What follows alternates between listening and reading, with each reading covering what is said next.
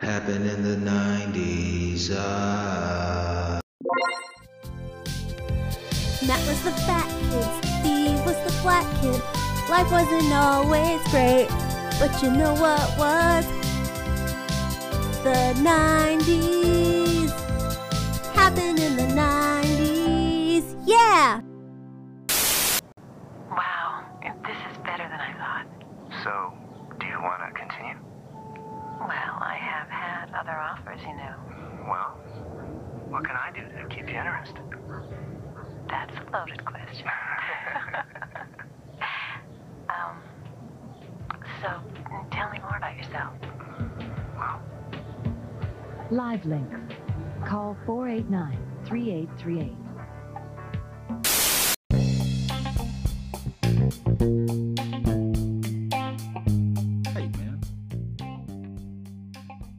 Was But uh that? what that was, was the that? Patty Duke. That Patty Duke theme song, man. I, I was raised on that Nick at Night. That sounded. uh, What was the show that was for? Uh, The Patty Duke show? Yeah, was it called the Patty Duke Show?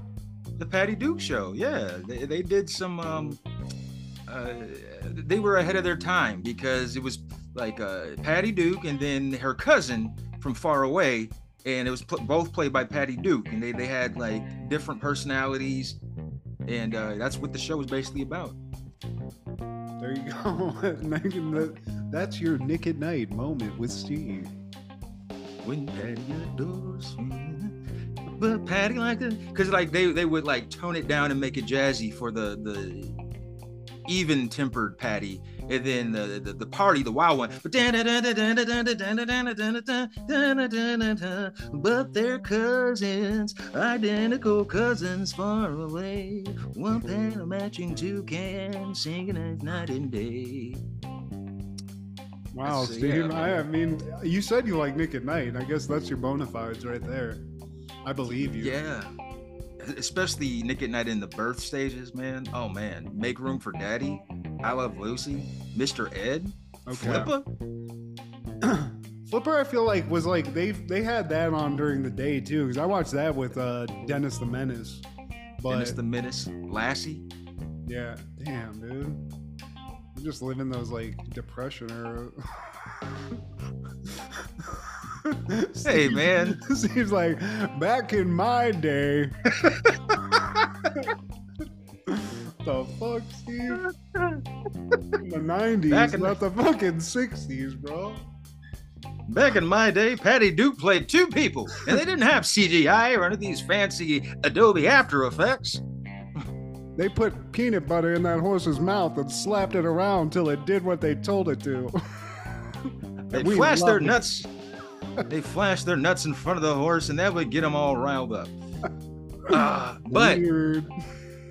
today, man, when we're recording this, it's the 30th anniversary of Addams Family Values. And, and my question to you, Matthew, um, depending on your knowledge of the OG TV show, between the two, the movie from the 90s and the TV show, put together your dream Addams Family. Or, or is it all going to be from the movie?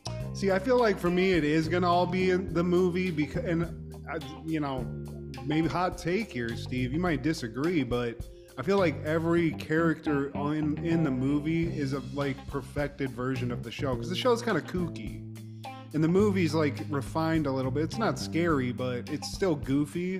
But I mean, a Raul Julia next to Sean Astin's stepdad or whatever. I mean, come on, Steve. John Astin, he's the OG Gomez, and I, he has a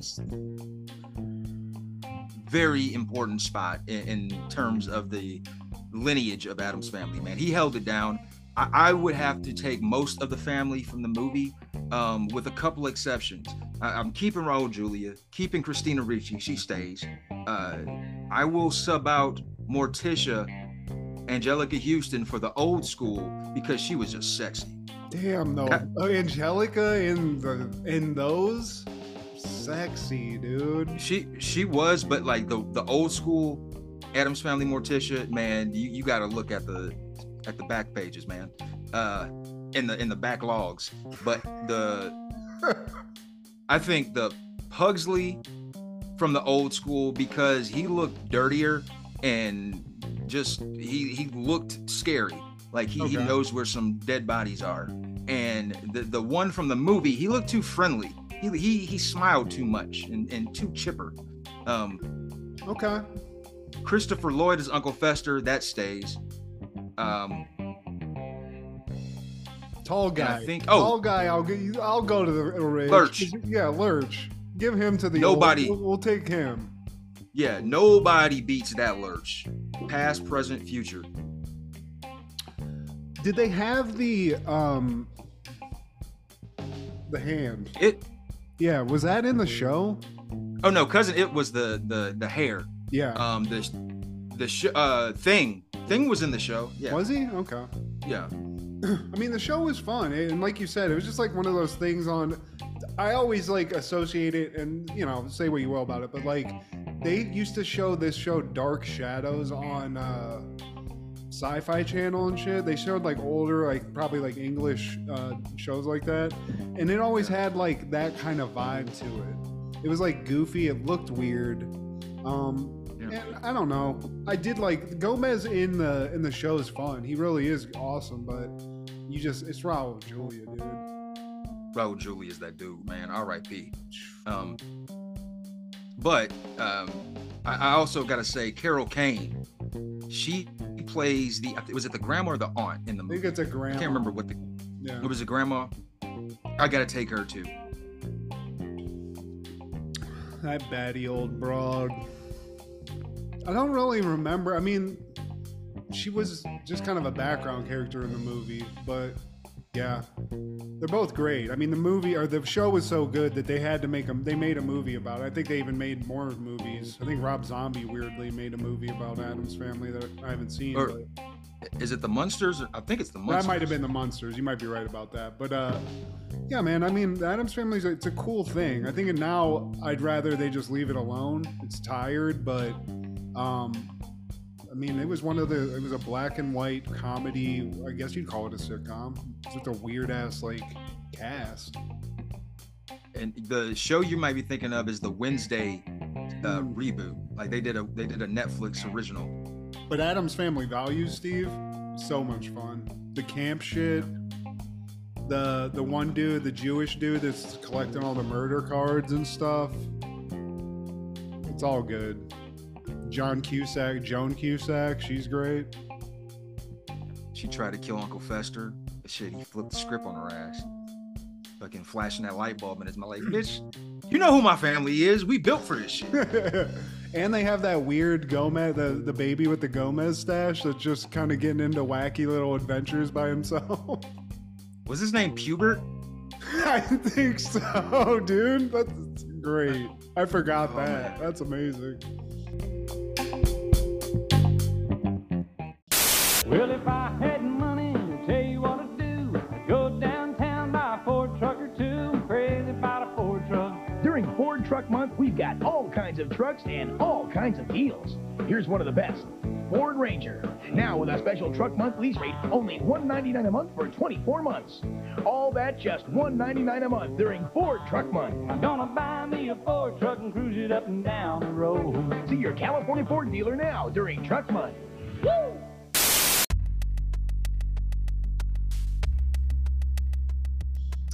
Well, hey, boys and girls, this is Steve G and Mad G with Happened in the 90s, a show where we talk about what happened in the 90s. So get out your Tevin Campbell posters and your Tone Loc tapes, because this is for the G's and this is for the hustlers. This is for the hustlers. Now back to the G's. This is for the G's and this is for the hustlers. This is for the hustlers. Now back to the G's. Freeze.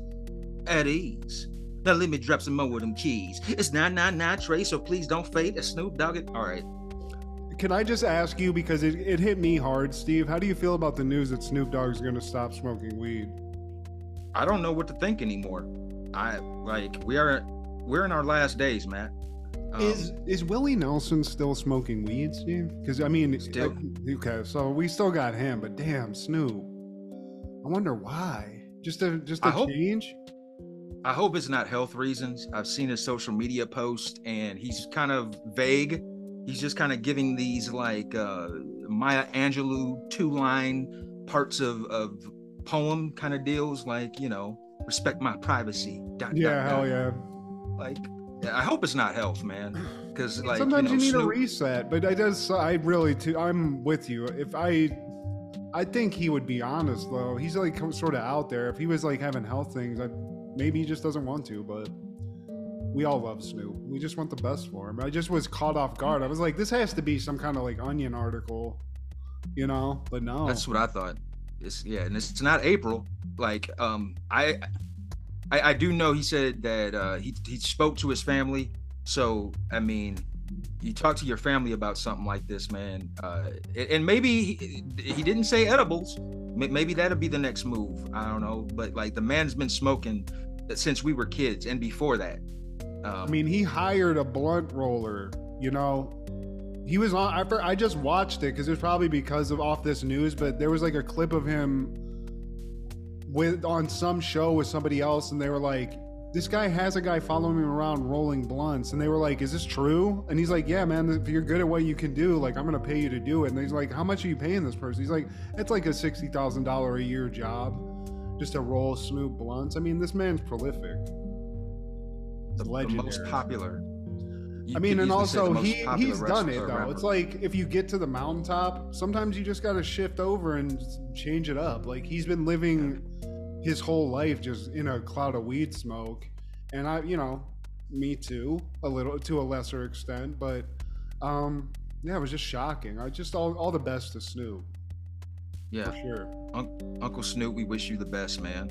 Um, you can always come back if you can, though. Mhm. But uh, today, my friend, we're talking about all things November 23rd in the 90s. Yeah, yeah. Starting off in 1990, Family Matters is airing season 2, episode 11, Requiem for an Urkel. When a school bully threatens to physically harm anyone who dares to take Laura out on a date, Steve takes a stand for the girl he loves. Steve, from one Steve to another. And I, this one's Standing on. I guess we've got to preface this by saying, you know, we have a pretty negative opinion of a one Laura Winslow, and I don't know. I'm, I'm interested in your take on if this redeems her in any way or not. But uh, yeah, man, Steve Urkel, a gentleman, and apparently a fighter. Steve, he's a lover and a fighter. he stands on business and you know i've seen this before Uh, yeah i've seen every episode of the show um there there are instances where, where she has a glimmer of decency in her and this is one of those instances because overall I, I think she's trash like zach morris but uh we start this episode off with harriet and rachel they're talking uh about you know womanly stuff in chicago whatever and then Mother Winslow comes out and she's got a date. She's got a hot date with Fletcher. And, you know, she wants, the girls want her to spill the tea. Like, tell us more about this Fletcher. Ooh. Well, he's Caine's grandpa in to Society. And he was in an episode of Sanford and Son one time. And lo and behold, Fletcher pops up. And uh, don't tell Carl. He don't like it when I knock boobs. she tells him not to even wait. She's like, "Don't wait up, girls. Granny gonna get some tonight." And Fletcher's a, I mean, the man's a gentleman, Steve, just like Steve Urkel. This man comes in just, a, he even had. I mean, I wish I ever laid this pimp of a line down. It's kind of stereotypical, but a rose for a rose. As an old man, that's just, that's just pussy, just gush. If that's even possible for Granny at this point, Steve. Hey man, even if it don't work, her mouth still does. Hey yo, ho Estelle, my bell, and uh, we cue that classic theme song, man. And Harriet, she wants to talk to Laura about this school dance that she just dropped on her lap, and she's like, "Oh, so who you gonna take out?" Well, I want to take out this guy named Greg, and he is like a Greek god. Oh God. and he and he's got a moped. She's like, well, tell Apollo to drop you out, your ass off by eleven. yeah, I mean, the fact she gets that late of a time, she's not into that. But then Urkel comes in, Steve. This is confusing because I've got Steve Urkel. I'm talking to a Steve, but Urkel comes in, Steve, and he's been waiting for a call from a one Laura Winslow because this isn't just any kind of dance, Steve. This is what's called a Sadie Hawkins, which the girls ask the guys out. So he's just been waiting. He's like, Laura, This is the only person I want to call from. He shows up. He's like, "Where's it at?" And she, I mean, she's like, "Oh, you thought I was gonna ask you out, Steve? No." Greg, his hot ass, that's who I want. You can see Steve like his heart break. It's like that episode of The Simpsons with Ralph. I was, yeah, you, You in can just slow motion. it, you know? Just, oh, And this is where I say, how dare you, Laura? You know what his his deal is. At least like hide it. Don't just be like, oh, your dreams. You know, but we'll see, Steve. We'll see. The man had his cousin's horse trailer all set up and everything, and, and he tells her like, "Hey, you know, I hope you have a good time with Greg, but if it doesn't work out, if he turns you down, I got that horse trailer ready." Little bit of that dick too, Laura. What's up? Granny, you mm. anything like your grandma? She get it from her grandma, and what a sweetie though. He gets rejected and is like, listen, Laura, inevitably when this guy leaves your ass, I'll be waiting for you with a horse trailer. I don't even know what that means, but right next door. And uh, back at the school, uh, we we see the the school bully, uh, Willie Fuffner, played by Larenz Tate. Uh, th- this is like a, a menace to society uh, crossbreed episode because we got Caine's grandpa and we got O Dog. Um, so and we're introduced to Waldo, um, who's who has a name and he has his first line on this show. Uh, say his so name, Steve. It's Waldo. Waldo, Geraldo, Faldo, and they're going to Urkel's locker, and Waldo's like, "What you gonna do, Willie?" And that just will never not be funny to me. The way he says it, just so naively. What you gonna do, Willie? Uh, I'm gonna I'm gonna trash Urkel's locker. Why you gonna do that, Willie? Cause it's Tuesday. God Again? Damn. God damn, Willie. Willie. God, what a weird name for a kid, though. it's like an old Especially man if he's a bully. yeah, Willie. Um, but then you know, Urkel is obviously two steps ahead of any bully. His locker's tamper-proof. He's got a fucking uh, security A locker system alarm. on deck. Yeah. He comes and shuts it down, and this is where I love Steve Urkel. And maybe it's not realistic. This nerd, this is getting bullied. He's like, "Hey, Willie." He just stands right up to the guy. Yeah, he doesn't Pulls up on fuck. him. Yeah, he's like, "Hey, I know you did this shit. I got a camera in there too." and like if anybody saw this man do anything to my locker please stand up now. And they don't want any smoke with willie or waldo. They're just like oh shit. I So- gotta go to class.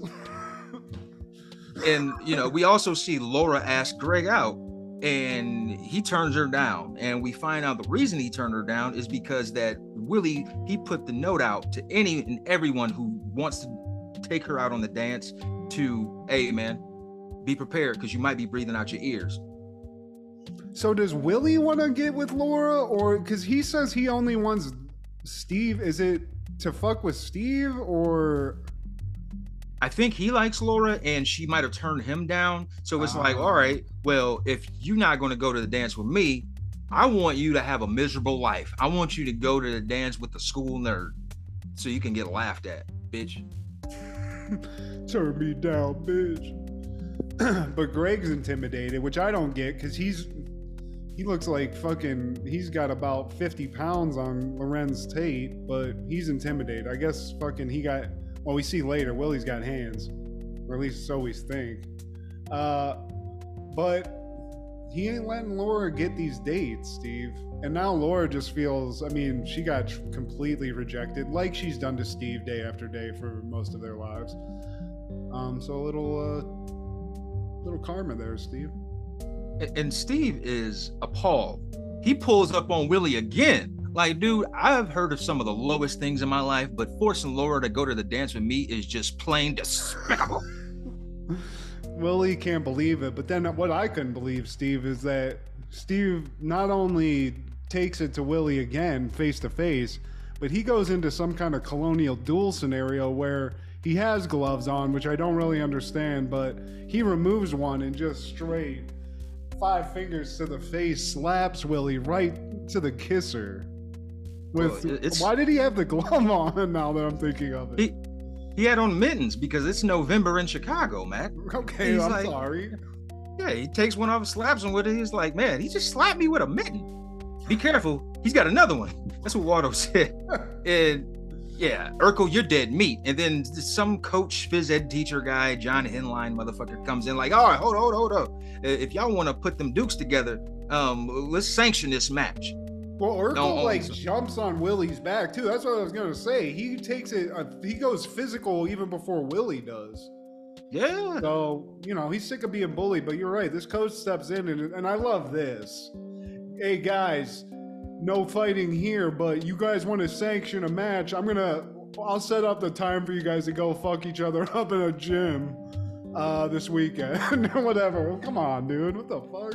What's going on in Chicago, Steve? I mean, it's that or the alternative of guns, man, over there in Cabrini Greens. But yeah, Um, now- put the gun down, son. And Urkel, he'll be there with bells on. Waldo's like, he can wear bells, but Carl, man, being the good neighbor that he is, the ultimate TV dad, he's willing to help Steve train for this boxing match. And he's telling him about the different punches. Uh, there's the jab, and as he's explaining it to him, he catches one right in the kisser. Urkel's got a jab down pat, Steve. I mean, he's Oh, yeah. definitely he's he's got that one down. But uh, you know, I, I do like that. Uh, Carl's like, you know what? Maybe you should think about running instead of fighting, Steve. you know, and he does. I mean, he kind of sets the tone for the fight anyway, and is like, show him that Urkel shuffle, because I guess you know Urkel's got them. He's got them feet, Steve. He's got that rhythm. Yeah. And back to Mother Estelle Winslow. Uh, she returns home for her date, and her and Fletcher they're having a talk and a good night kiss. Doing more than that, yeah. Good night. Yeah. Good night makeout sesh, Steve. Yeah, taste some of that Budissa on his lips. And Carl is there to witness all of that. Like, man, what the is going on right now? You you you're a mom. You you a grandma. What what you doing out here dating and, and talking to other men who aren't my daddy? Touching on their penises and touching on their booty holes and whatnot. Mama. he cock blocks his mom, Steve. Yeah, Carl's a hater, but I get it though. I never liked any of the guys my mom dated, and you know, with- Carl, Especially though, when like, they're that old. I feel like that's even weir- weirder where you're just like, come on, mom. Like, are you done with this? make some cookies, knit some like blankets. You can't be jacking dicks off at this age. You're gonna give yourself carpal tunnel, lady. You got arthritis anyway. Shit. But Fletcher here, he's like, I like Carl's also. He like gets real close to his mom. He's like, also, I'm a cop. like just says it flat out. There's no fucking smoothing that one over. He's just like, look, I'll run your fucking name, bitch. you got Die Hard. You seen that? yeah. Remember the Nakatomi Plaza shit that went down? That was me, bitch. Act up if you want to, Fletcher. Who the fuck, baby boomer name? And is this where his mom, like, uh, after Fletcher leaves, Carl's like, Moms aren't supposed to do that. And his mom's like, Baby, I want to just have some fun. You know, it's basically that. Like, I need to enjoy my life, which includes me and Fletcher getting doing a 69. Mama gotta have a life too. And Mhm. besides, that's how you were made, motherfucker. So now we're at the fight, and the Urk Man, the Iron Man Urkel, he's got a, a, a makeshift fucking, I don't know, Macho Man robe that was made in a matter of a day. Uh, that Mother Winslow just put together. Like she's a magician with the with the fucking with the with the wolves and whatnot. But Crocheting that shit. she, Uh, yeah. I Oh, like also that that basically they've not only sanctioned a fight, but the whole school's there. Like they've set this up. I feel like the gym teacher would be brought up in some kind of charge because you're like, you just set what are you betting on this? Accepting fucking money on this shit? Get side bets and shit. Yeah. And Fletcher's there, man. He's there, like he's he's trying to prove, like, hey, man, I like her. I'm gonna go to this random kid's uh sanctioned, unsanctioned boxing match. His Yeah, buddy at the don't even- retirement home's like, Fletcher, where are you going, man? He's like, ah man, lady I'm trying to dig down. I gotta go watch some nerd fight, some shit. Uh, Whatever, man. She gave me roadhead last night. You know what that feels like? I haven't gotten roadhead since I was in a Model T, motherfucker. Especially with the teeth out, man. Don't talk to me unless you know what that Man. man. trying to see what that be like. Uh, and in this time, while everybody's waiting for this fight to go down, also Laura's sitting there, and the girl, the guy that she wanted to go out with, what's his name? Greg, Greg. Greg's like, "Hey, uh, you okay, Laura?" And Laura straight up is like, "I'm kind of pissed off that uh, there's no like stand-up dudes here other than Steve Urkel." So Yeah. at least she's admitting that much out loud. get away from me, pussy. That's basically what she said to him. Cause he's trying to like backdoor, like, hey, I, I still got a shot, right? You still wanna get your whole ass out of here, man. So like the, the match starts and Urkel is with the shits. He runs right into Willie and his hands, and he's already down. And but before the 10 count happens, he gets back up because he's got a spine, goddammit. And Carl, he suggests that, hey man, uh work your feet. And he goes into the Urkel shuffle. And he's doing it, Steve. He's a pugilist at this point. I mean, all he needed was this, you know, and some fancy footwork, but inevitably he starts getting full of himself because it's working so well. And then he starts like moonwalking and shit. And he basically moonwalks into like a right hook, if I'm not mistaken. Yeah, man. You know, that that Money Mayweather defense mechanism, man, it was working un- until he got too cocky. Yeah, man. And, and he gets sideswiped right to the face. And he gets back up though. This is what I love about Erk. He gets back up and he's like, nah, man, I ain't no punk like Greg. So he talks his shit and he gets knocked out again. And he's on the ropes, hops back up, gets knocked out again on the ropes, gets back up, and he just lays him out. I mean, it's a straight up like adult ass whooping at that point because he's just getting up to get straight haymakered again. And I mean, the we're just watching Urkel get dis- physically dismantled at that. I mean, Carl's like, "Don't get up, man." He's the opposite of that black dude in Rocky's corner. He's just telling him to just stop. But love, love conquers all, Steve. Urkel, he's not gonna let this dude punk his ass out. and now neither is the school. They, I feel like they were inspired by Steve Urkel because now Greg has the balls from the stands, of course, and a safe distance. Hey, Willie, if you beat up Urkel, then you got to fight me. And one by one, the, the student congregation says, and then me too, and then me too, and me too. And so now Willie has to fight the whole school if he beats up Urkel. What you gonna do now, Willie? Run. Run. I think I'm gonna run too, Willie. Me too. yeah, Waldo has like a Bubba Gum vibe right now. That's yeah. Which He- he will do eat- with it? he evolved somewhat, somewhat. Oh, as the seasons progress, but yeah, th- these early stages of Wallow are effing hilarious, man. Well, and I mean, now he's gone, Steve. Now Willie's gone, and by default, Urkel wins this fucking match. He's one and zero. He's a one and zero amateur boxer. I mean, it's not. He's. I don't know what the punch count is. That ain't gonna look good, but. Uh, he's done it, Steven. He's once again just punked out a bully in front of the school. I don't know how this guy's not getting pussy rained on him because he did it. He's doing this standing up to bullies constantly. I love this. A bully that everyone was afraid of. Like, but he does get Laura. He doesn't get showered in pussy, but he gets Laura for the end of this episode, and then by the next episode, she wants nothing to do with him.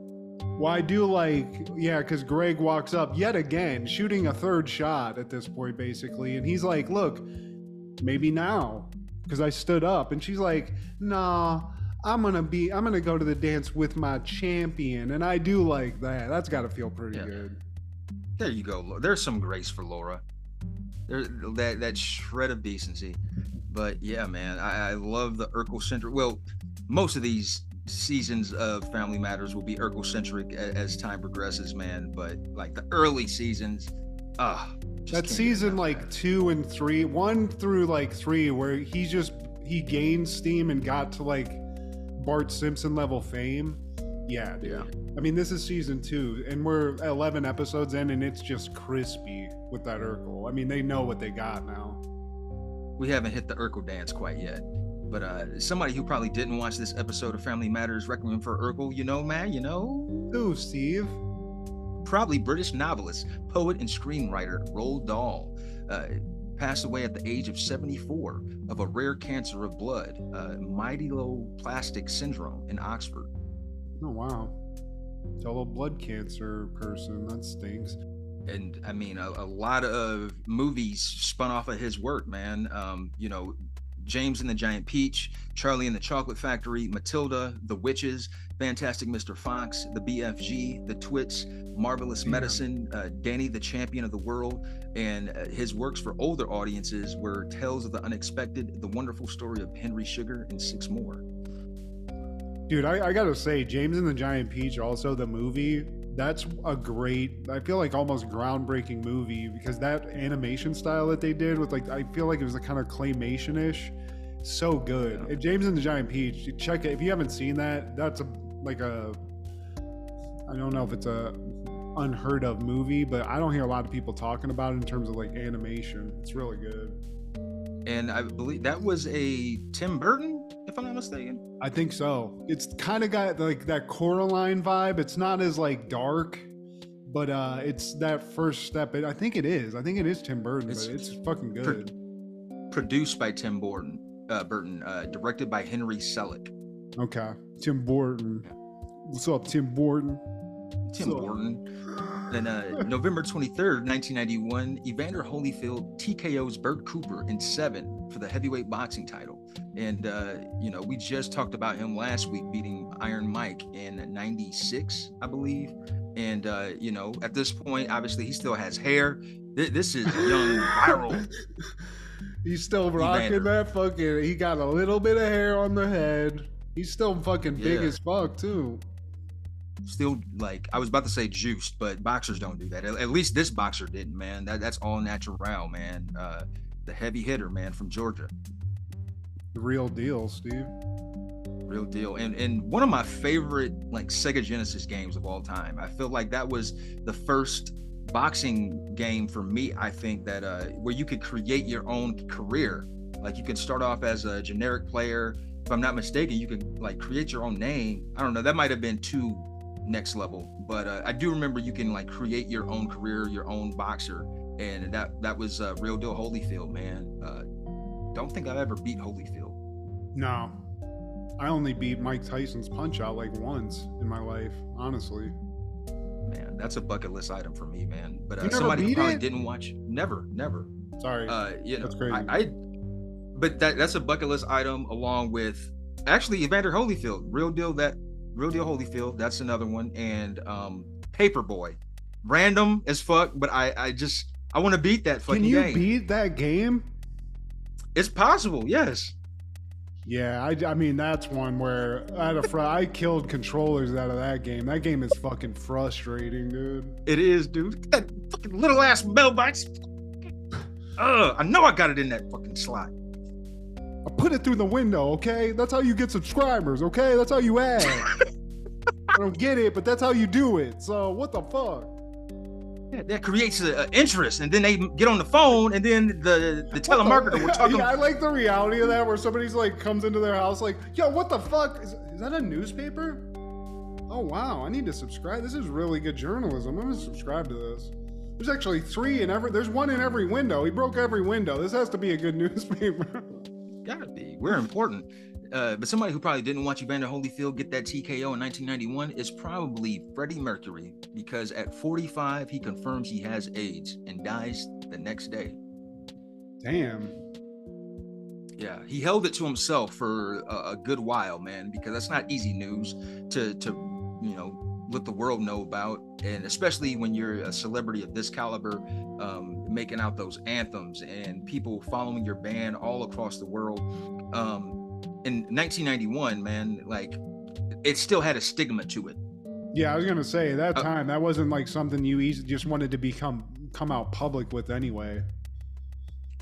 Yeah, That's why it was And, crazy um, when like Magic Johnson and shit did it too. Where it's just like whoa, it was like a big news. But man, I didn't realize he said he had it, and then like literally just it was over with. It was just that far gone. That's crazy.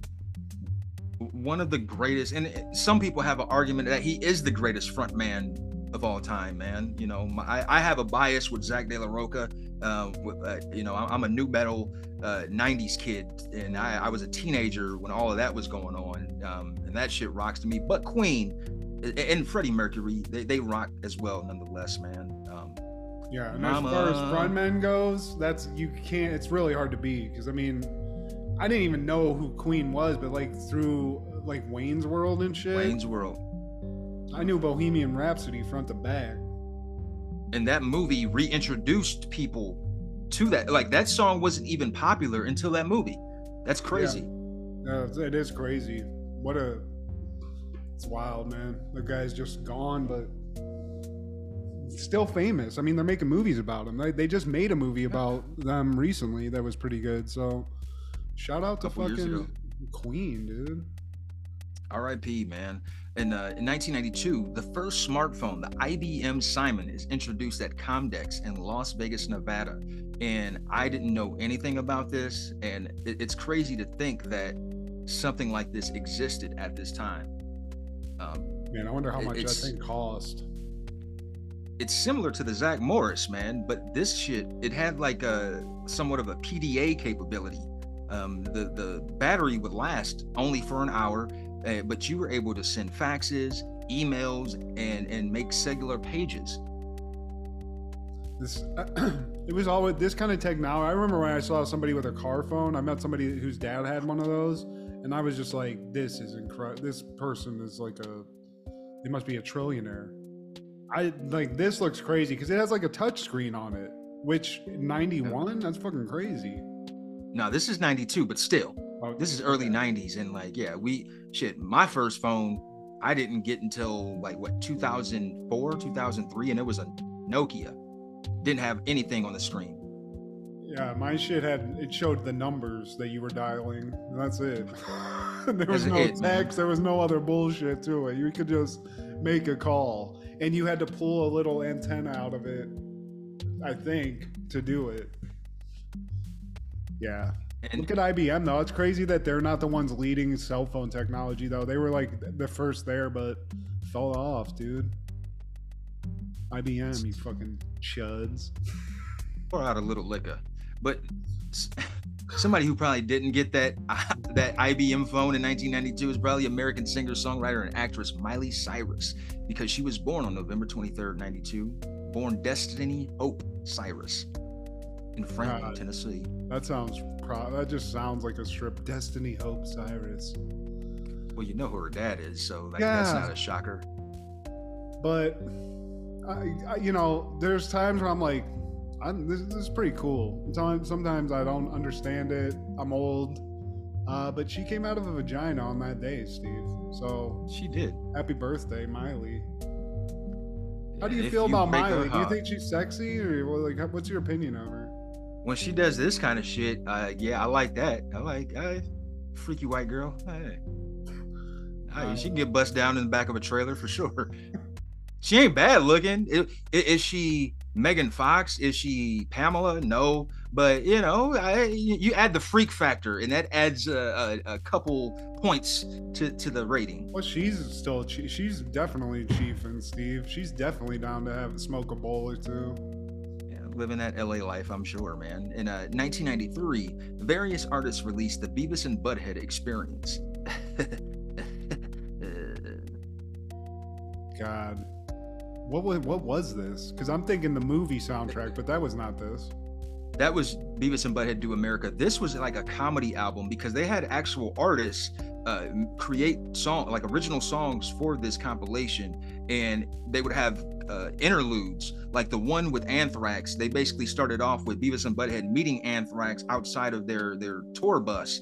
And like the guys, Scott Ian and the rest of the guys from Anthrax, they're interacting with them, and then they would go into the song but uh, one of the releases was "I Got You, Babe." That was the actual like single off of this, and they remade the Cher and Sonny Bono song. And I remember the video for this. Uh, it would be on MTV and the box and stuff like that, man.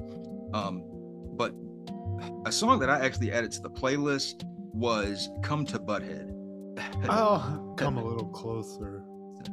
I would, Come I would- closer to my love. I do remember that shit.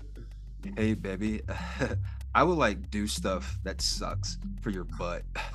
I would like do homework for your butt. Come a little closer. Come to Butthead. I- It's worth a listen. So I mean, you remember some of it, man. Um, it- it's got its moments. Uh, it starts off with Nirvana. I hate myself and want to die. My friend definitely had this. Somebody had this because this was like in rotation with me and a couple buddies. I had the Jerky Boys and the Adam Sandlers. Somebody else brought this to the table. I love that though. Just like a nice see the comedy album. Let's get back to like a nice sketch comedy or whatever you call this. Let's get back to that. It seems like it's a thing of the past, man. Um, like even the the popular comedians of today, like it- it's just Netflix. I got a Netflix special. Podcast Netflix. I mean, make a podcast that is that. You know, like instead of doing like conversation, do like sketches. That'd be kind of fun. Maybe that exists. I don't know. Maybe I'm not checking out the right podcast networks. And if they are existing, they're just not good enough. But also in 1990, Snoop Doggy Dogg, Calvin Broadus releases Doggy Style, his debut album, and god damn it, fuck Mary Kill. Hey, last week we talked about Home Alone, and I could not wait. I, I waited for months. It's like, is this the year? Is this the year? Yes, we get the day. I, I was chomping at the bits to talk about Home Alone. Same thing with this album, Matt. Is this the year? 93, 92. Yes. Here This was are. 93. This was 93. This was 93. I, re- I remember this because this was one of the bright spots of me moving to Ohio. Somehow I got my hands on this. And like the video and the videos that came out of this uh too, like that's the first time I had MTV. So this was like my first real exposure to like rap in general, but man, dude. We talked about Chronic 2001 recently, but this Yeah. This, man. this This. If you have to pick four, like, must haves of 90s hip hop albums, this would be on most people's Mount Rushmore, man. Um, this, I like I said, this introduced us to Snoop as a solo artist, and in terms of being the most sought after debut, not just in hip hop, but in music. This is one of the most sought after debuts in the history of music, man. Whether it's hip hop or rock or metal, it didn't matter, man, because it, it was really the Chronic that, that introduced us to Snoop Dogg, and we fell in love with the Chronic, and we found out this guy he signed to Death Row, and he's going to have his own album. Oh my God, man! I one of the first albums I had to learn every lyric. I had to know all the words from the skits. If you're licking nuts, W balls. Everybody's got to hear shit on W balls, W balls, W balls. WBUZ. Yeah, dude, I I don't know of somebody that had this solidified of like a persona immediately. Like it it changed, but like he came out and other than being nervous on camera, which now seems insane. Like I remember the first like when MTV went like visited him or like did an interview with him in LA and he couldn't even like look up and shit like that, but he d- just you wanted to listen to it, you wanted to watch him like you just he had this cool, he was just fucking cool Like to everyone. he didn't come he didn't he didn't come to the pub like the public came to him pause like like you said he was that cool like man we want more of this calvin Broadus guy. Oh he killed somebody or he he's going to trial for murder? I hope not. I hope it wasn't him. I, I hope he stays out and makes more music. Yeah. but man thank god. Yeah, dude. And uh I mean, how many I'm trying to go through the track list right now again, but like Uh, it's all bangers. everything. There's no skippers in this man. And i'm sure th- is this what introduced you to nate dogg or was it regulators To be honest with, well, be I think no, I knew about him before Regulators because I'm thinking about when I heard Regulators for the first time, and it was definitely after I moved to Ohio. So for sure, this was it. And I mean, Gin and Juice, that was his first like video, wasn't it? No, my my name is or what's my name? What's my name was his breakout. Snoop Dogg. Yeah, you're right. Dope pound. Da, But it, da, I mean, da, this just da, like it was an astronomical rise. Everything after that, just like other than he had some lulls and shit, but this guy's one of the most prolific entertainers of all time. I says I'm 19. She says stop lying. I says I am. Go ask your mother. And with your wrinkle pussy, I can't be your lover. And then like the if, if the homies can't have none, that I don't even think that was made into a video or a single, but it's just that catchy and that popular of a song. When somebody starts off that first line from Nate Dogg, you already know what they're talking about. When I met you last night, baby. Before you opened up your gap, I had a respect for your lady, but now I take it all back. Oh my goodness, man! I, It's never. And I mean, I don't think you're ever going to get something like this again. It's just too oversaturated. The market's too oversaturated. Like this, we were being fed specific rappers and stuff and specific artists, and this guy caught in a way that, I mean, I don't really think, other than maybe like a Kendrick Lamar. I guess that maybe that, but even like people from the West Coast, like that came after the fact, like a Nipsey Hussle that became super famous.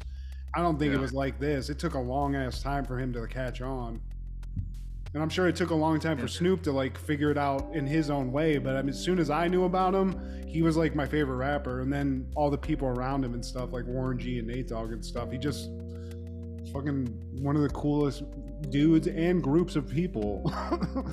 yeah, bro. Like, and, and it introduced, like you you brought up something else, man. It introduced us to the Dogg Pound Click, Daz Dillinger, Kurupt, and Nate Dogg. Um, and, and, you know they, I think is it three one two, whatever the area code for Two one three, hell yeah. Two one two one three. My bad. Two one three. That was like their group before Snoop linked up with Dre and all those guys, man. And um, it- like all of those guys have a presence on this album, which I love about these this era of Death Row. Um, even if it's one artist album, man, you're gonna get a fair representation. Because even Lady of Rage, man, she was on this album, and at this point, bro, everybody on that label was crushing it. Everybody. Oh man, dude. I need to get this. Like this is art that I need. It, like I have all this like entertainment art, but this is one of the most like well-known album arts of all time too. Like this was It a is. poster on people's walls. I had this poster at one point. We all probably did. But it's isn't it crazy though? Like every aspect of this album, it's perfect. The art, the Perfect, actual man. album, the dude. It's there's no like, there's no negative. Like I none, man. Even the skits. Yeah, like even this like the skits are hilarious man and like I, i'm gonna get this picture to you before you edit it but like i was such a big snoop dogg fan uh this ha- this came out when we were in fifth grade. So for our class picture i had a snoop dogg t-shirt from the the local record store and it's and it's just a picture it's a black shirt with snoop dogg's face. He's wearing a, a wool cap and it's just his face. And like my buddy that who I'm still friends with to this day, he's like, man, me and my aunt thought for a second Snoop Dogg was in the picture with us because I'm like in the second or third row from the back, man, and it's just like me and like you see a picture of Snoop and he looks like he's in the row with us, man. I had that that shirt, I had the doggy style hockey hockey jersey um, that I wore for good luck. I wore the doggy style hockey jersey for good luck when I went into the spelling bee for Old Orchard uh for, for the school, not for my class. Like I, I I won the preliminaries and then I beat everyone in sixth grade. And then for the the the whole grade school of Old Orchard, uh, it's like, man, you know what? To make this happen, I think Uncle Snoop need to be with me in, in spirit. And I won that motherfucker. damn. Steve with the power of Snoop at ease. Power of Snoop. Hey, Now let me drop some more with them keys. But yeah, man. That's hilarious, dude. Uh, Now, Mr. Garrett, please spell indubitably. You're just like, I wish wanting I- Snoop for good. luck. Come on, Snoop. Come on, man. I wish I remember the word that that helped me win, man. I, we could do a whole episode on this album, but uh, also in 1993, Metallica drops live shit, binge and purge, and th- this is for the Metallica purists because they're dropping all of their hits on this, man. Of course, live. Um, you remember my buddy Louie, uh, who was in the band with me back in the day. He was a huge yeah. Metallica fan, and he was the only person I knew personally who had this shit. Yeah, I knew some Metallica fans too, and I don't remember this one. I like Metallica, but I was just never like buying the shit that much. Uh, like Wu bought Tang Load Clan. and Reload and shit like that. I think. I did too. But uh, t- for me, Metallica is like how Wu Tang Clan is for hip hop. Like they didn't create metal, but they perfected the shit. Yeah. James Yeah, yeah. Love it, man. But uh, in 1993, also, Del the Funky Homo Sapien drops No Need for Alarm. This is a guy who I didn't know about till college, and he's just like a very different kind of rapper. I always loved Del Fun- the Funko. Del, I'm just gonna say Del because I'm too high to say his whole name. Yeah. Same. But like a fun fact about Del, he's actually cousins with Ice Cube. And Ice Cube was uh instrumental in his his beginnings, man, as far as like, you know, helping him out with production and like kind of teaching him the lay of the land. And he he's an underground legend because I don't think he got his just due until the Gorillaz album came out. And you know, he had already been making albums before that, but like the the Gorillaz project that brought him into the forefront to a, a national spotlight. But if you dig deep, because that's how I found out who he was, and I think Jordan actually like put me on to some of his albums and stuff when we were in college. But uh his flow is just different. I mean, the beats are like kind of echo that, but it's just a different Yeah. kind of rap. It's really cool. And but I mean, his shit in the Gorillaz was dope as fuck. It was cool that he got in there, and I mean, that that's still going on. I think. Yeah, and uh, like you said, man, uh, a unique flow, a unique voice. Like w- one of the calling cards of rappers, the best ones, they sound like no one else. Like you can't mistake Tupac for anyone else. You can't mistake Jay Z for anyone else. And, and it's like even though he doesn't have that notoriety, no one sounds like Del. Your, your voice is your calling card, especially if you're a rapper. That that's your instrument. And uh, you know when you when you hear Del, you immediately know that's Del. Yeah, for sure. I definitely ditto because there's nothing, and it's just like the things he chooses to rap about too. Like whatever, it's just different. It's not like street rap or him talking about like dealing dope or some shit. It's like I, don't even remember like, like what I could like say in context, but it just is like it's just all different. He's just a singular personality and something that's crazy to say now in rap. You'd think somebody would be like this, but I can't think of anybody even to this day. Not in '93. It's either you were the commercial rapper or the gangster rapper. But um, in 1994, Junior premieres in theaters. As part of a fertility research project, a male scientist agrees to carry a pregnancy in his own body. Directed by Ivan Reitman, starring Arnold Schwarzenegger, Danny DeVito, Emma Thompson, Frank Langella, and Pamela Reed. I'd have to watch this again, Steve. I only seen this movie No, once at summer camp, and it freaked me out. You don't have to watch it, man. Take my word, it, it fucking blows. I will say this though Arnold Schwarzenegger, my favorite action star of all time. I don't think any other person could pull this off. And I didn't like the movie, but it like because it's Arnold, it made it like decent enough to make it through. My nipples are sensitive right now. My I'm My body, my body, my choice. I'm having cravings. Give me some peanut butter and pickle sandwiches, Danny. Uh, It's got Danny. see, this is a winning combination, though. That's the thing. Like, I get it. Like, Yeah. it worked for fucking Yeah. twins, Why is it gonna work here in this weird fucking situation where they're gonna have a fucking guy be pregnant? It's very, it gets startling when he's like about to have the kid, Steve. It gets weird. And my thing is, did he have a butt baby? I don't think they covered that, or maybe I just wasn't paying enough attention because it's like uh, he's not going to shoot him through his urethra, urethra Franklin. Oh my god. oh. It's shredding my urethra. Uh, we'll call him Urethra Franklin. But I think, yeah, Danny DeVito, adding him to the mix, that, that's a familiar collaboration. Um, it's like, all right, I'll stick around for this shit. Um, I, I kind of wish I got my my two hours back, but hey, Is it, I mean, and it's got Ivan Reitman, another like person where it's like how you'd think like even with the weird premise it would work, but it's just something unsettling about it. Let's put it like that. well, uh, there was this point where he's wearing the wig, and you know he's dressed in like a dress and shit. I'm just worried like- about lactating at work. I need to breastfeed this kid. Uh, Very weird. third trimester. But uh, also in 1994, A Low Down Dirty Shame premieres. An ex cop, now a private detective, takes on the search for the millions stolen by a drug lord. Directed by Keenen Ivory Wayans, starring Keenen Ivory Wayans, Charles S. Dutton, Jada Pinkett, Salli Richardson, and Andrew Divoff. And I remember this movie's name, but I don't remember this movie like completely though. This was Um, what this was like one of those like last Boy Scout joints where isn't it kind of on that same level? It's just like an action movie with some comedy in it.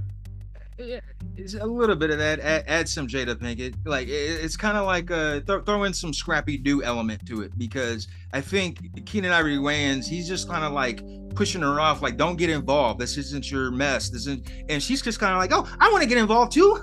I, I like I, I can I can crack down the, the thieves and the and the murderers too. Like get, no, stay in your lane. And that, that's been a, a common theme for Jada in real life and in video in movie. Stay in your lane, Jada. But despite it all, she gets involved and they they bring down the the big drug heavy. Um, I will say Salli Richardson is a unspoken 90s hottie. Salli Richardson. Salli Richardson, man.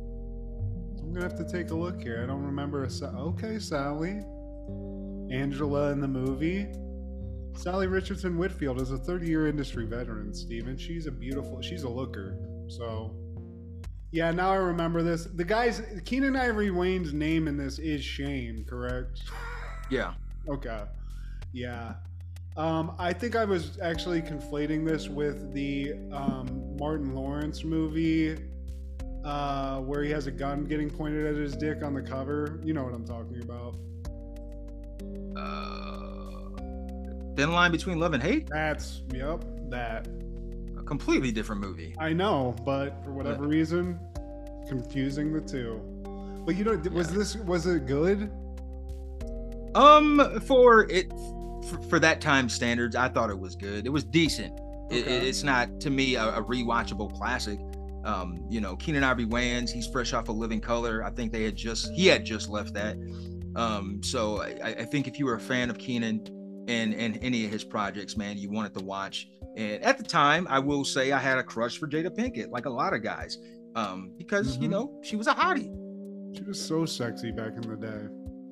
And I bring it up, but she in Tales from the Crypt Demon Knight, she's a main character, beautiful as all hell. I think that's why that was one of my first black girl crushes, one of them. She's You know. still not bad looking, but it's just the it's the We interior. know we know just- too much now though, you know. We, we know too yeah. Exactly. And, and also in 94, The Page Master premieres. A cowardly boy who buries himself in accident statistics enters a library to escape a storm, only to be transformed into an animated illustration by the Page Master. He has to work through obstacles from classic books to return to real life. Directed by Joe Johnston and Maurice Hunt, starring Macaulay Culkin, Christopher Lloyd, Whoopi Goldberg, Patrick Stewart, Leonard Nimoy, Jim Cummings, Frank Welker, Ed Begley Jr., and Mel Harris. Great movie, great kids movie. Macaulay still killing it. And this is one of the few like movies back in the day. Great video game tie-in too. Great Nintendo game. Never played it. Awesome. Super Nintendo? I think it was, yeah. I think it was. It was like a side scroller game. Like remember like the DuckTales? It was like all those games, like Mario and shit. Um but dude, Macaulay, and we get the nice little animation into it too. It's really fucking cool. And once again, we're talking about Macaulay. Like, and as a Macaulay fan, I have never seen this movie. I, I think for this past week, I just didn't have the time. Um, but it's on the list though, man, because I, I feel like I would be entertained. I feel like Christopher Lloyd's in it too. He is. I think yeah. And this movie to me, I don't know if you remember this game, but there was a game called Dragon's Lair that was like an arcade game where you just had to like it was like a movie that you just had to hit a button at the right time for something to happen. It's like a way old school game, but the animation in Pagemaster had like the uh it almost looked like that video game style. It was kind of it was very cool. And it's a fantastic I mean there's dragons, there's all kinds of shit in it. Um it's really fun. It was a not one of my favorite movies as a kid, but it was one of those cool like kids animation movies that it wasn't like a Disney movie, you know, but it was still really fucking good. And uh, also in 1994, Survivor Series 94 is aired through pay per view uh, via WWF, and it's at the Freeman Coliseum in San Antonio, Texas. you got Gorilla Monsoon and Vince on the commentary. Um, I actually, my grandmother ordered this pay per view, and I had some of my buddies come through. This is uh, my first year in Toledo, and I, I remember the match between Bret Hart and Bob Backlund. It was a no disqualification, uh, throw in the towel match. And Bob Backlund, he had Bret Hart in the crossface chicken wing for like, it seemed like ages. And Owen Hart is there, British Bulldog is in Bret's corner.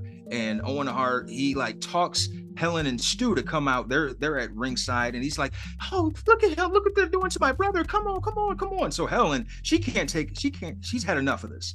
She takes the towel and throws it in, and that's how Bob Backlund became champion. Bobby Backs. I know Bob Backlund he looks- really freaked me out. I didn't like Bob Backlund. It's creepy old like man if Opie. Cunningham did like fucking roids and really just took a left turn, you know? Or Howdy Doody. Yeah, definitely, dude. I just saw a video of him where like he got like there was a match where he I forget who it was, but he started whooping some dude's ass. I think like for real in a match, or he went stiff. I guess. That was his thing. I yeah, man, because he would go crazy. This is before Ken Shamrock, and you know he was known as like the good all-American guy. And so like around this time, he would just snap on motherfuckers and just like throw that crossface chicken wing on somebody and just be like ah. And he always But, had uh, like a fucking bow tie. I mean, he really did have like an Opie Cunningham. They made him look like fucking Howdy Doody. It was very. It's a weird fucking gimmick that he had.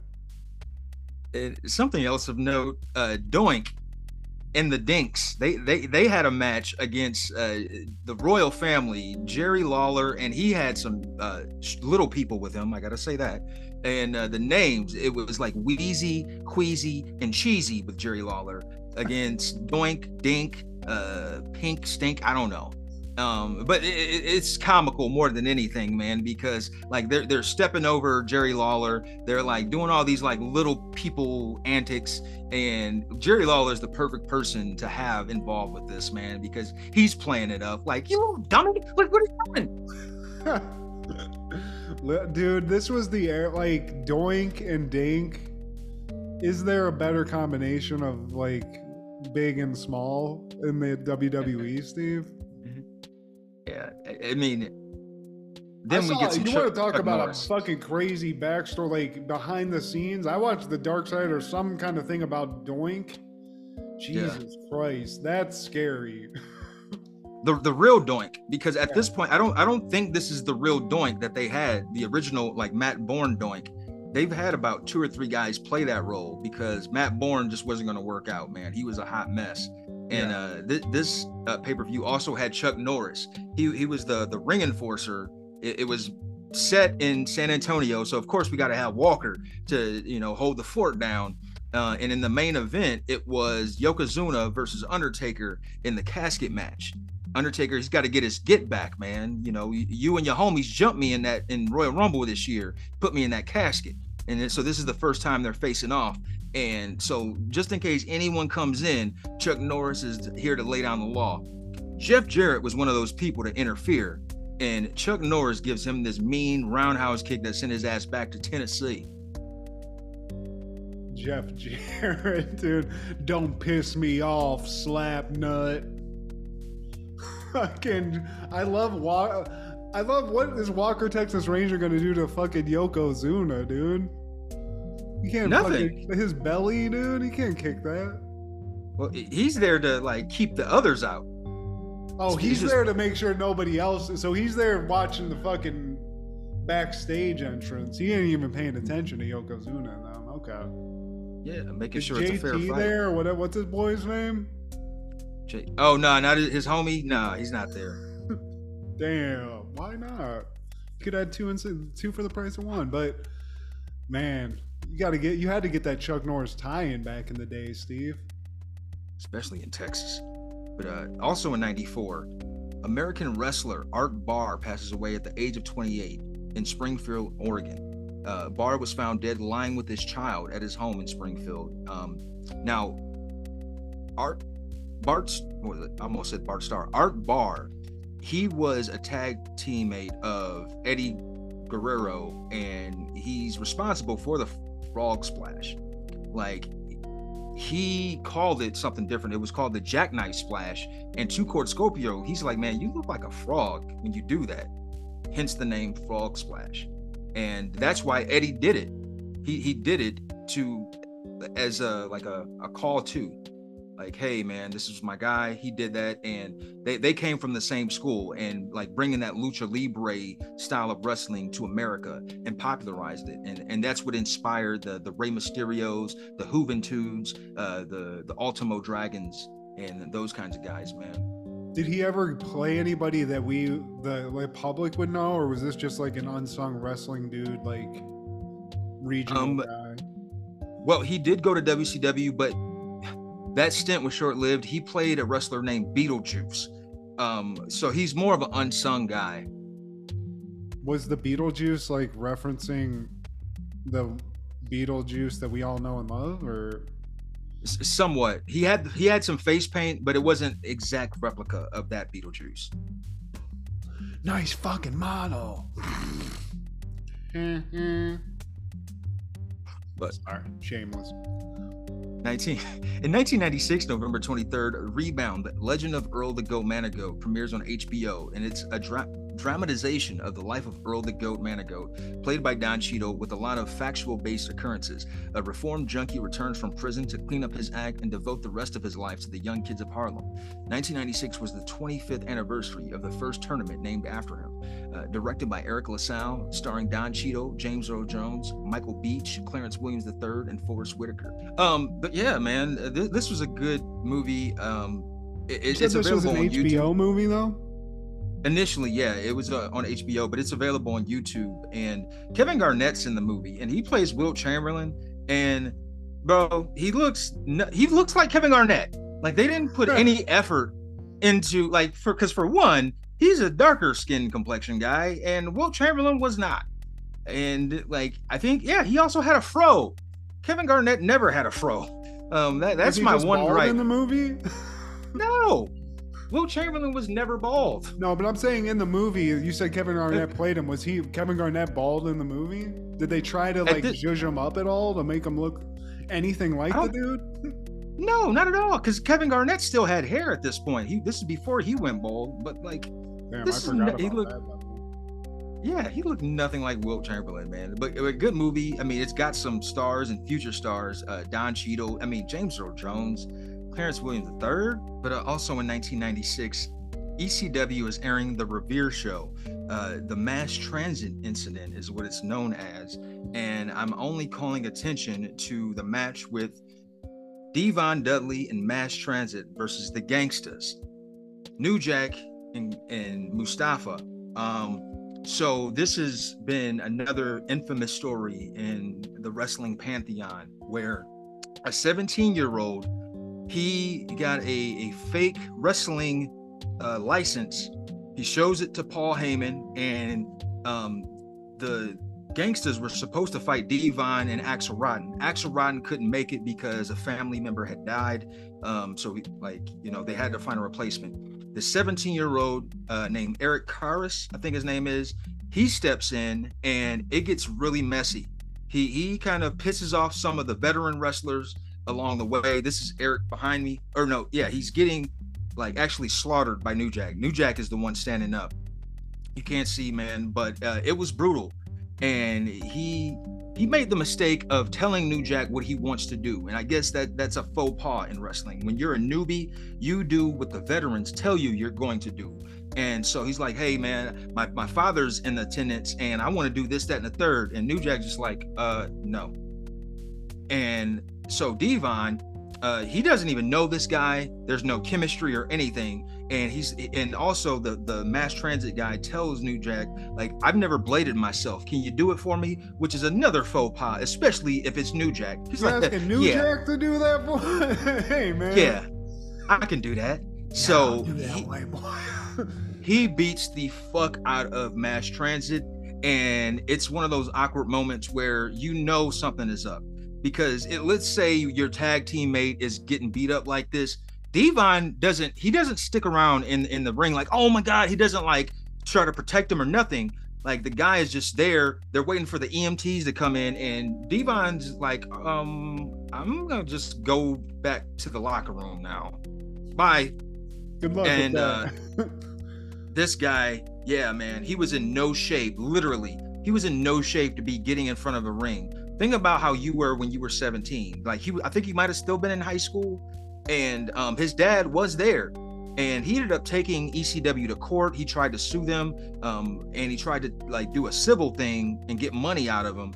uh, the guy eric Karras, he would eventually die in 2002 um, and new jack he, he got arrested for this event but he had a good lawyer according to him. He had a really good lawyer that poked holes through eric's arguments man. Like you you were a willing participant Damn, what the fuck was he thinking?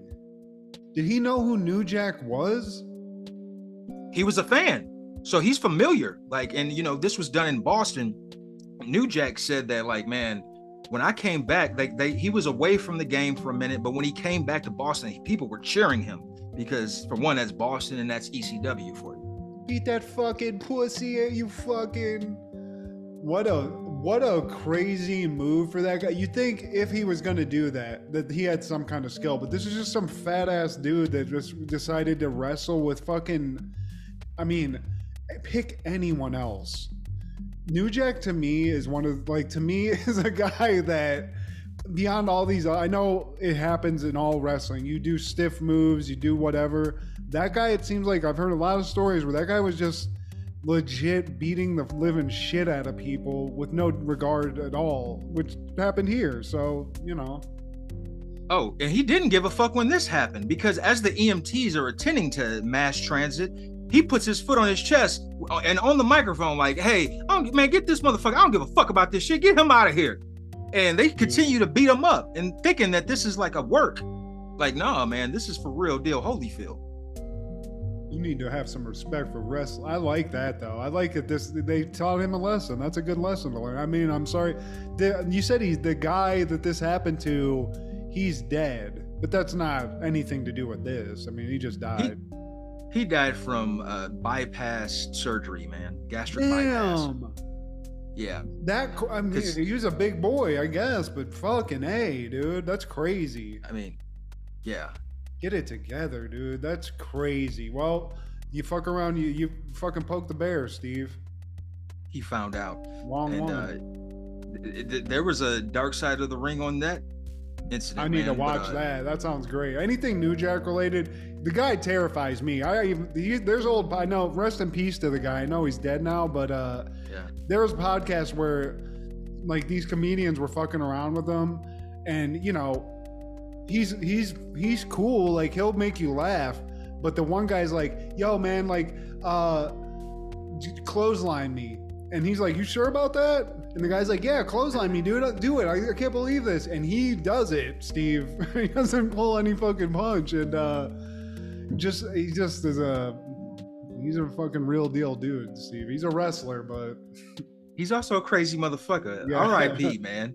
And uh, in 1997, WCW is airing the World War III pay per view, uh, World War III '97, and um, this was when they have the three different rings, and it's like 60 guys in there at the same time. too Um, much.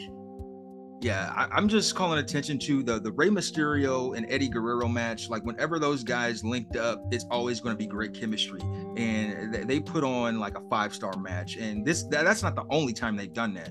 They they faced each other countless numbers of times, man, in ECW and WCW, and this is one of those instances. Um, during this match, the main event, they, Kevin Nash is expected to be there because th- this is the WCW versus NWO era that we're in, and he doesn't show up when everyone else comes out. All these guys come out one by one at the same time, unlike Royal Rumble. And towards the end of the match, Sting comes down from the rafters and he's fucking around with Hogan and the rest of NWO, but it's really Kevin Nash. How did Sting got really tall? Sting Yeah. is huge.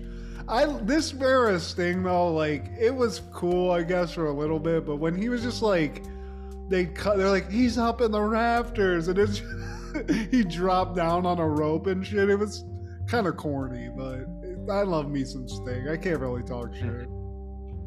I, I stopped liking Sting when he be he went to the red and black NWO and he's like trying to be cool now and it's like, hey, what's up, yo, ho, about it, about it, about it, about it.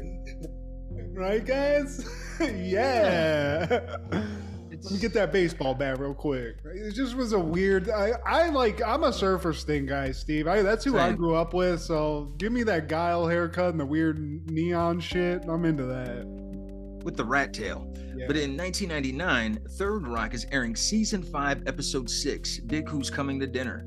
The Solomons learn about racism. Dot dot dot. Boy, do they? This is this show again this show is just comedic gold for us, Steve. We've covered it a bunch of times now, and this is another one. I think you mentioned it in our surprising shows that we like now. Yeah. This is and this episode is absolutely insane. I, am like I can't believe that they even went through with this, but what They did it in a clever way, though.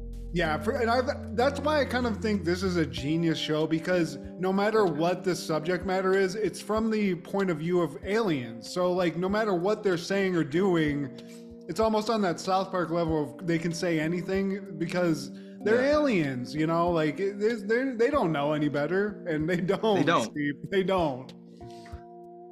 Dick don't. Now, in, in the beginning of the episode, Dick he wants to go to Cafe de Boeuf or Cafe de Beef. Uh, and it's the fifth time this week. He, he loves that beef at Cafe de Beef. Uh, But Nina, she can't attend because she's going to the, the BSU, the Black Student Union. Dick wants to attend, but Nina tells him, like, you're not black. And he's just like, well, how black do I need to be?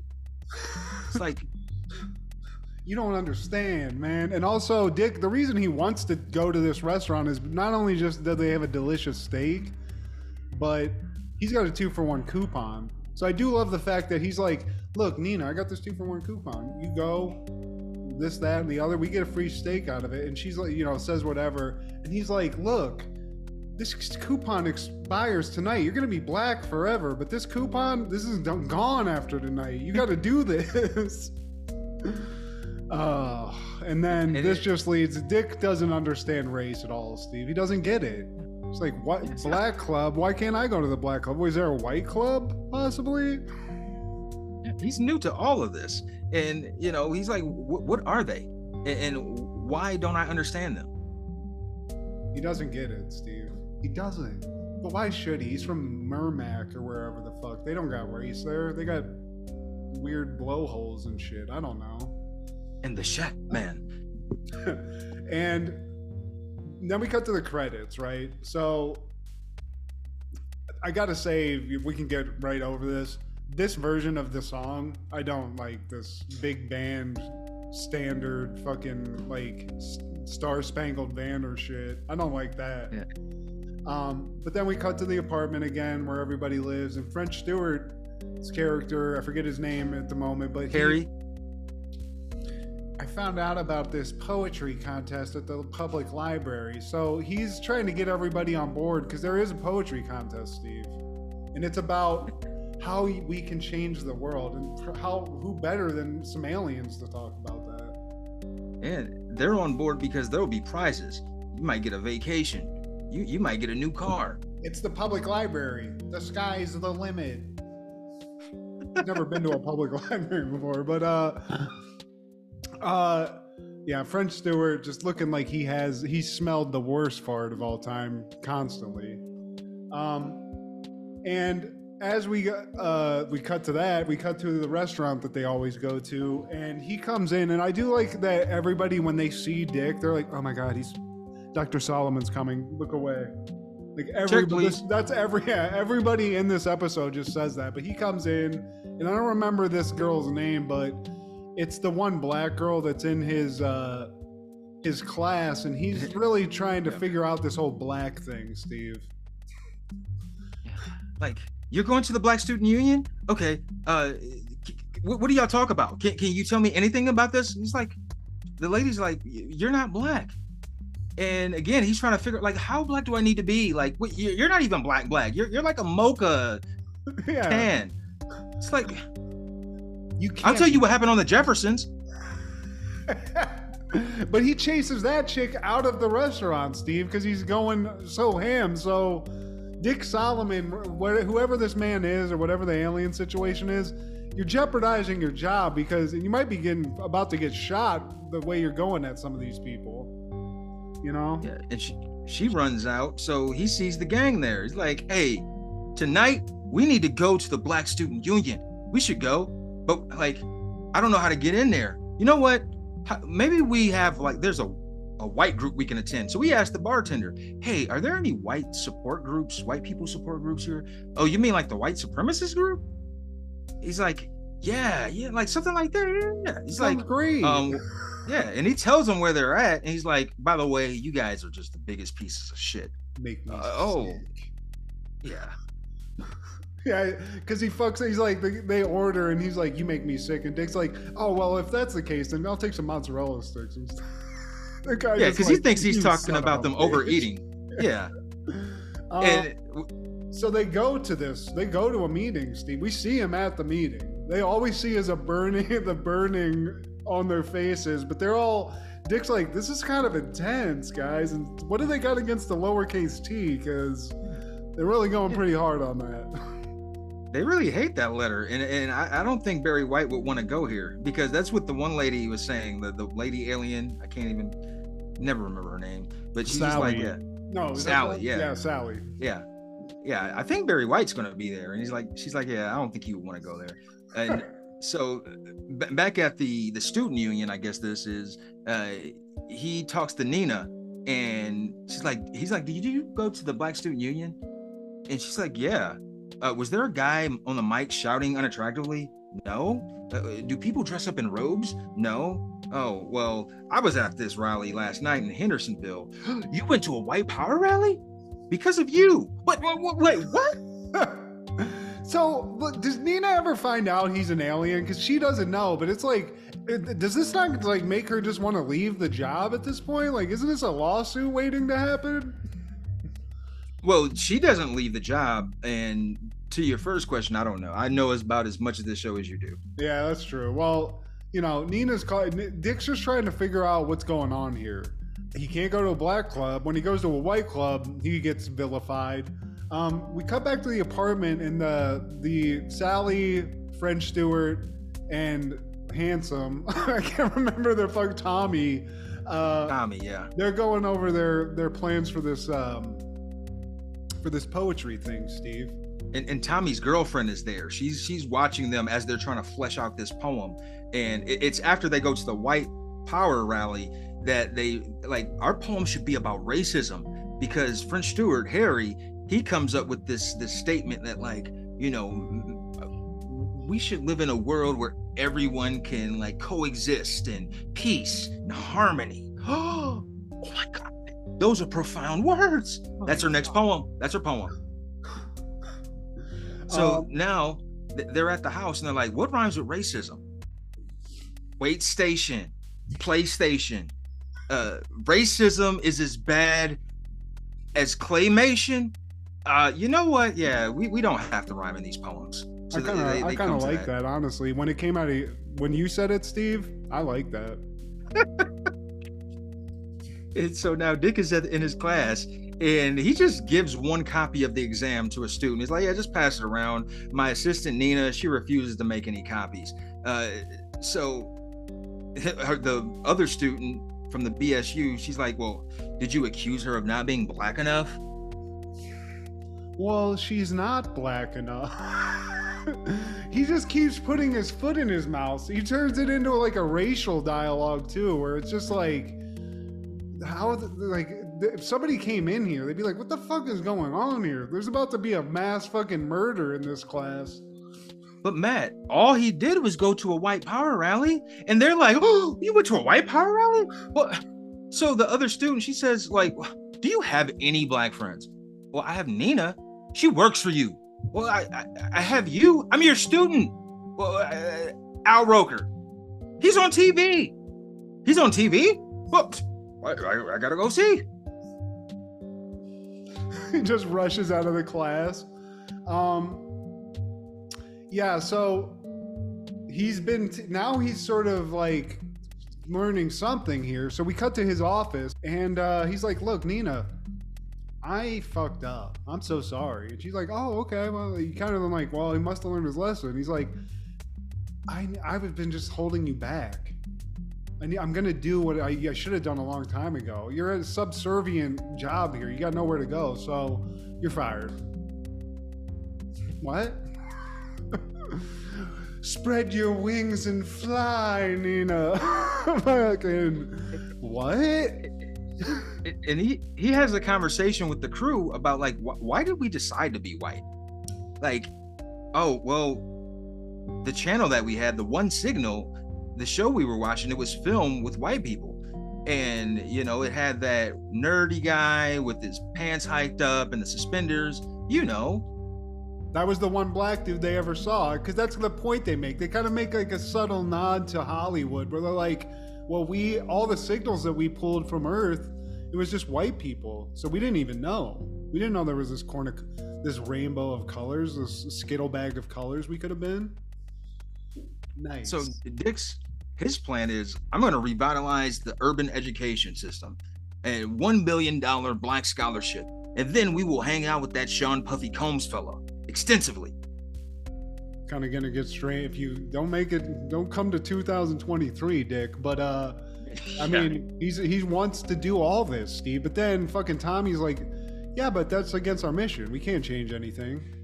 He's like oh still though kind of want to hang out with puffy maybe we can make that happen. Take that take that.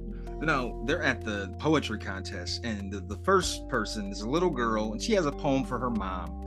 And apparently she didn't want to change the world. I think that's what harry said or maybe sally. I like they're talking shit to bad poem. Bad fucking poem. Okay the poem sucks. So they asked one of the librarians and about what's going on and she said like aren't y'all too old for this and they say like aren't you too sucking into ageism you don't want to hear the message. What are you afraid of? What we're going to tell people? We're going to tell people the truth. And then it goes deaf poetry jam, Steve.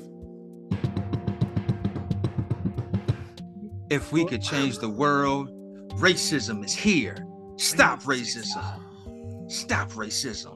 Never again should a Cherokee man board a commercial plane and be afraid of the cowboy pilot taking everyone out.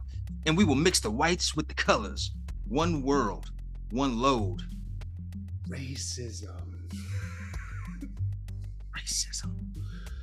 Uh, I don't think they won the contest though, Steve. In fact, they don't. Little Sally did with her bike poem or whatever the fuck it was, the bad poem.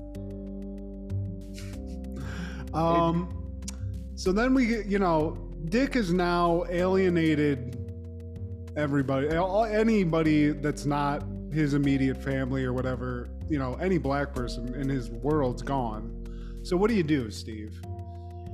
you follow Nina to a church, her church, where her and this church are they're doing, you know, the black church thing. They're going at it. They're singing a hymn. it's beautiful. But That's what they all all do in these situations. And then I love I love this. This is how Dick Solomon gets back, I guess gets into back in the good graces. He hijacks the whole thing, plays an organ like a motherfucker, and then starts doing his impersonation of a black him. And I you know, I don't know I feel like this might get your ass whooped, but he he nails it. They love it. oh my god. He's like uh he said he chose a white body. Nobody told him. Tell me why I can't be good in spite of my color. Tell me I can be good, Nina. Tell me I'm your friend. Tell me you love me. Tell me I'm your savior. And they're like, That was a little too far. oh, That's where the pipe organ stops. The, the, the, the record scratch stops there. But for a solid minute, I mean, he had the fucking choir in on the shit. You can be good, Dick Solomon. Some shit like that. I mean, they were going for it, Steve. hey, this method worked for Donald Sterling. So shit, why not? But I don't know. I don't know where what happens after this. Nina just kind of slinks off out of the church. She's like, "Thank you so much, y'all. I gotta go." I don't know this motherfucker. Now and then at the end, we're, we're on the roof. That's the uh, the way most of these episodes end, and they come to the conclusion that hey, nobody's superior. They're, everyone's just different. And then I think it was Tommy. He says like, sure, like we're not better than human beings. this is an American. Can I get cheese on that? And then they go back into the song, Steve. They do a four-person fucking whatever quartet of just whatever that song was. Who's what is it? I forget. I had the name of it. Maybe God is trying to tell you something. Steve. maybe God is. But they they ended in a, an electrical way. I, I like this ending. They, you know, I mean, Oh, Tommy's giving like a real soul. He's like, ah, ah," he's do- trying to Mariah Carey the shit. I gotta respect that. This little light of mine, I'm gonna let it shine, let it shine, let it shine. Sanaa Lathan. But uh, also in 1999, Nas releases Nastradamus, and uh, this isn't uh, one of the most sought after of his discography, man. But it's got some album joints, and it also has a cameo from your boy Ronald Isley, Mr. Big, man. Gotta uh, rest in peace. But uh, Nastradamus. He's alive. Oh wait, is he? Wait, which Isley Killed brother him, died then? It's it was his brother that I think he was either the bassist or the guitarist. Yeah. Okay, my bad. I see. Well, then I thought Ronald Isley was gone. I I'd given up. Let's give I him still time. have time. I still have time to listen to Beneath the Sheets live in person, I guess. But uh this was like I don't I'm not a, the biggest Nas fan, Steve, but this one, I mean, this was like his biggest album, I like commercially, I feel like, right? No? Uh, well, th- this is the one with the genuine song. Show they say what's your price? Just to back it up, you can hold my eyes. Now you say it's more something, yeah. Oh, me back like yo, yeah. But Nastradamus, this was that song is hot. That that actual song, like the name, the title track, that shit is fire as fuck. that that is hot. Uh, but Illmatic, I think that's the most Yeah. successful one because he it follows that same pattern. Um, you know, where it's got the the landscape of a, a Queensboro and it's him a picture of him superimposed on it. Um, but Illmatic did the same thing, but it's him with like when he was a kid. Um, he did that at least like like three or four times. I think he did that in Stillmatic and uh, I Am maybe, but yeah, Nastradamus, man, it, it's got some some tracks that I added to the playlist. Um, but also in '99, Metallica re- releases S and M, and God damn it, fuck Murray Keel. This album bangs, man. Like I do not give a fuck about opera or symphony. Usually, when that shit is mentioned, it's a snooze fest. But when you throw in some Metallica, yeah, yeah, man, you can't go wrong.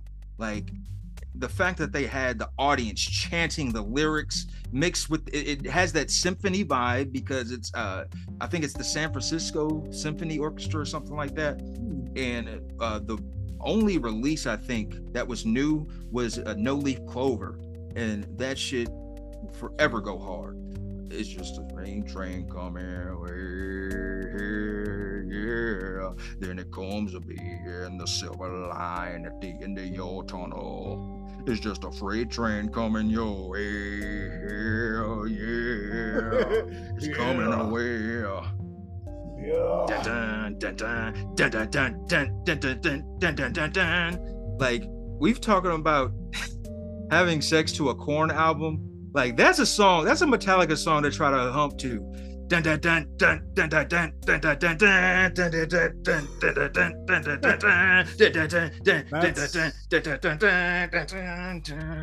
That's like some American Psycho sex. I feel like, yeah. You're definitely flexing in the mirror during that sesh. But are you okay, Steve? You need a you need a banana or something? Don't touch me, bitch. What have they not done? I mean, damn, uh, Metallica they they played in Russia. They played fucking with helicopters, rioting and shit. They did this. I mean, these people. I I was again. I've said this on the, all the times we talk about Metallica. I wasn't the Metallica guy. I had a friend who was the ultimate. Like he loved everything Metallica. So I've heard it all, and I do remember this, but. They're just a fucking legendary band, dude. I love the idea of James Hetfield playing with an orchestra. It just is insane. it's dope. And i feel like he customed his performance to this to cater to this man because like I, it's around this time he started doing that guttural but at the same time melodic. Yeah yeah yeah. It's like tim allenish but at the same time pavarotti-ish. And these guys yeah they didn't create metal but michael jordan didn't create basketball damn it. And that's where i'm at with metallica. I love me some james hetfield man and Lars and Kirk Hammett and Jason Newsted. That's my favorite rendition of Metallica. And like from beginning to end, if you if you like Metallica, you're gonna love this album, man. Like they played all the hits. Wonder how much a ticket to that show was. That's that's insane, dude. You get to hear every Metallica hit with an orchestra back. That's pretty fucking nuts.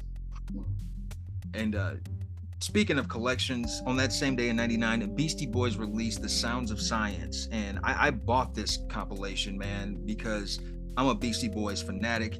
And dude, if you want to do a crash course in beastiedom, damn, that sounds like a porn genre. Yeah. Um, yeah, if you want to do a, a crash course on Beastie Boys, let's just say that. Even that that, sounds, of science. suspect, but- Yeah, that, that didn't help either, did it? Uh, yeah, Sounds of Science, goddammit. It, it's got all the tracks uh, from Sabotage to Root Down, Sure Shot, uh, Fight for Your Right. Uh, but the, the release that they had from this was Alive. Dip, dip, dive, so, so, alive. Keeping. Uh, Clean up your eyes. Hell yeah.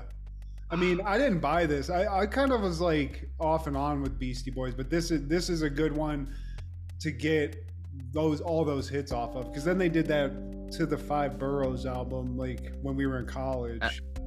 After Whatever. that, yeah. Yeah. But I mean, these guys are legends, dude. Rest in peace to the ones that are dead. Um, but MCA. Hell yeah, dude. And uh they just had a it was like I don't know, man. I remember like those MTV like they had it's crazy like the uh sort of flip that they did in their personality. They were like party guys, like bros. And then they sort of got political and shit like when they got older. And so they just got older. I think that's just sort of a natural progression, but I always thought that was weird because I remember it's like these are the fucking party dudes throwing pies in a fucking like uh, uh that, that one video they're just like acting lunatic like the sabotage video too just how wacky it was and then it kind of changed a little bit but i don't know where i was going with that Th- that's natural though. They they just, they just became men. You know, like they were known for the the slapstick and the partying uh, albums in the '80s, and then they got to a point where it's like, man, I, I think MCA even had a, a line where it's like, man, I want to show love and respect to the ladies, and like, you know, like, hey, man, like that was our past. Um, we're still dope artists, man, and they they evolved. Th- these are some like hip hop. This is a hip hop act that evolved, and when we saw it in real time they went from like solely rapping like that sophomore kind of content and to doing like some jazz kind of albums on some on some of their albums man. Uh paul's boutique is like critiqued like five stars man like one of their best works. And like it, it was a, a deviation from their previous efforts man. But uh yeah legends in the game hall of fame inductees rightfully so. But uh, any callbacks honorable mentions or takeaways I'm just gonna keep pointing it out uh, because I keep doing it, just so everyone knows to check it out if they're into it. Uh, we keep watching the Frasier reboot show, and it's getting better every week, Steve. So I just keep encouraging people go check it out. It's a '90s icon. Kelsey Grammer's a legend, getting a bunch of shine now. So they even brought him back in a Marvel movie as Beast, which I love to see. Um, but check out that Frasier reboot, Steve. And also, we watched Space Jam again, uh, just randomly, just felt like it. And I, fuck the new shit, erase that from the history books because that old Space Jam, it's just unexpectedly just so fucking fun. Every it even has Bill Murray in it. You even get a Bill Murray like join in it, but uh, Ned, uh, what's the fat guy's name? Knight. Wayne Knight. Knight. Love him in it, and uh, we get even Danny DeVito killing it in that too. Uh, The whole shit. These '90s movies we're talking about. You go back, you watch some of them. That one, it's still just so fucking fun. It's it stands the test of time. I agree, man. Um, I is it available? It's on Paramount, right? Yeah, I think I think that's what we watched it on. I, we have so many fucking goddamn apps now. I don't know. it might have been on Max, but I was just like expect. I I don't know. Sometimes you go. I haven't watched it in a while, but it's still good. Don't worry. MJ killed it.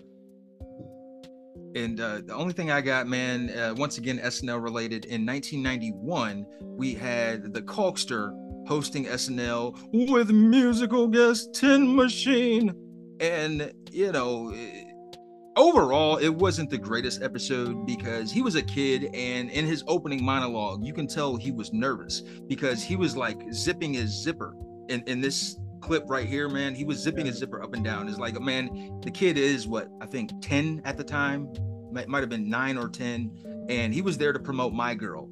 Um, Home Alone had released already, so he's already known. Like uh, it it was dropped like that previous year, and um, it, I, I like the opening monologue or the the code open because they they do a callback to Home Alone where you know everyone ate his cheese pizzas. Cheese pizza's gone. Farley he does the buzz line. The only way you're going to get it back is if it's all barfed up. And then he starts gagging, and then he pushes them, and then like you know Farley does one of his mankind falls through a table. Um, that's great. He's just like I just wish the I could do the the show by myself. And Lorne takes him aside. He's like, okay, be careful what you wish for, kid. And so eh, Lorne, he's on the plane with Rob Schneider sitting next to him. He's like, man, I feel like I forgot something. Like, it's like- so it's like, oh shit, Macaulay. And so Macaulay at the beginning of the of the yeah, at the beginning of the monologue, he comes out to an uh, empty crowd and like he's just going through the studio. He's putting on the cone head. He's playing with the instruments from the G.E. Smith and the Saturday Night Live band. He's playing Super Mario Brothers 3, which I appreciate. Uh, He's in the back and it's got like Mario Brothers on every screen. Um, it's just very 90 centric, man. Um, but like that's the main thing that I, I, I like from from this episode. Um, and then they did a, a Mike Myers Simon skit, which was pretty funny. Well, you know, my name is Simon, and I'm on the. You don't remember that one? What what did he do? Did he draw shit? I made drawings, yeah. Yeah, okay. and yeah, like yeah. he would be sitting yeah he's sitting in the tub and it's him and macaulay which you probably couldn't get away with now with these like pedos out here and shit but uh yeah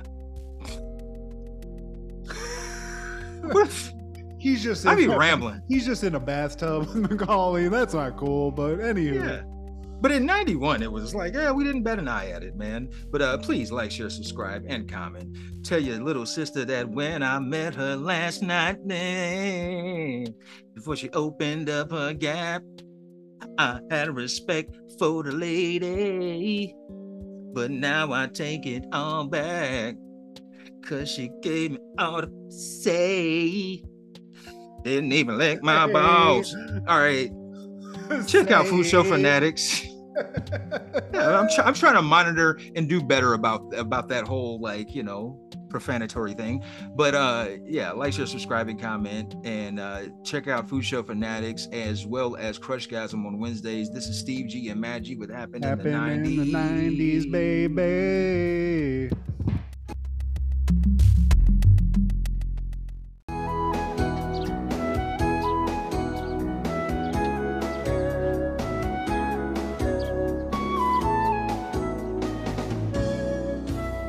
We'll have a little bit of. Me do this again. No, it's live, Hal. Sorry.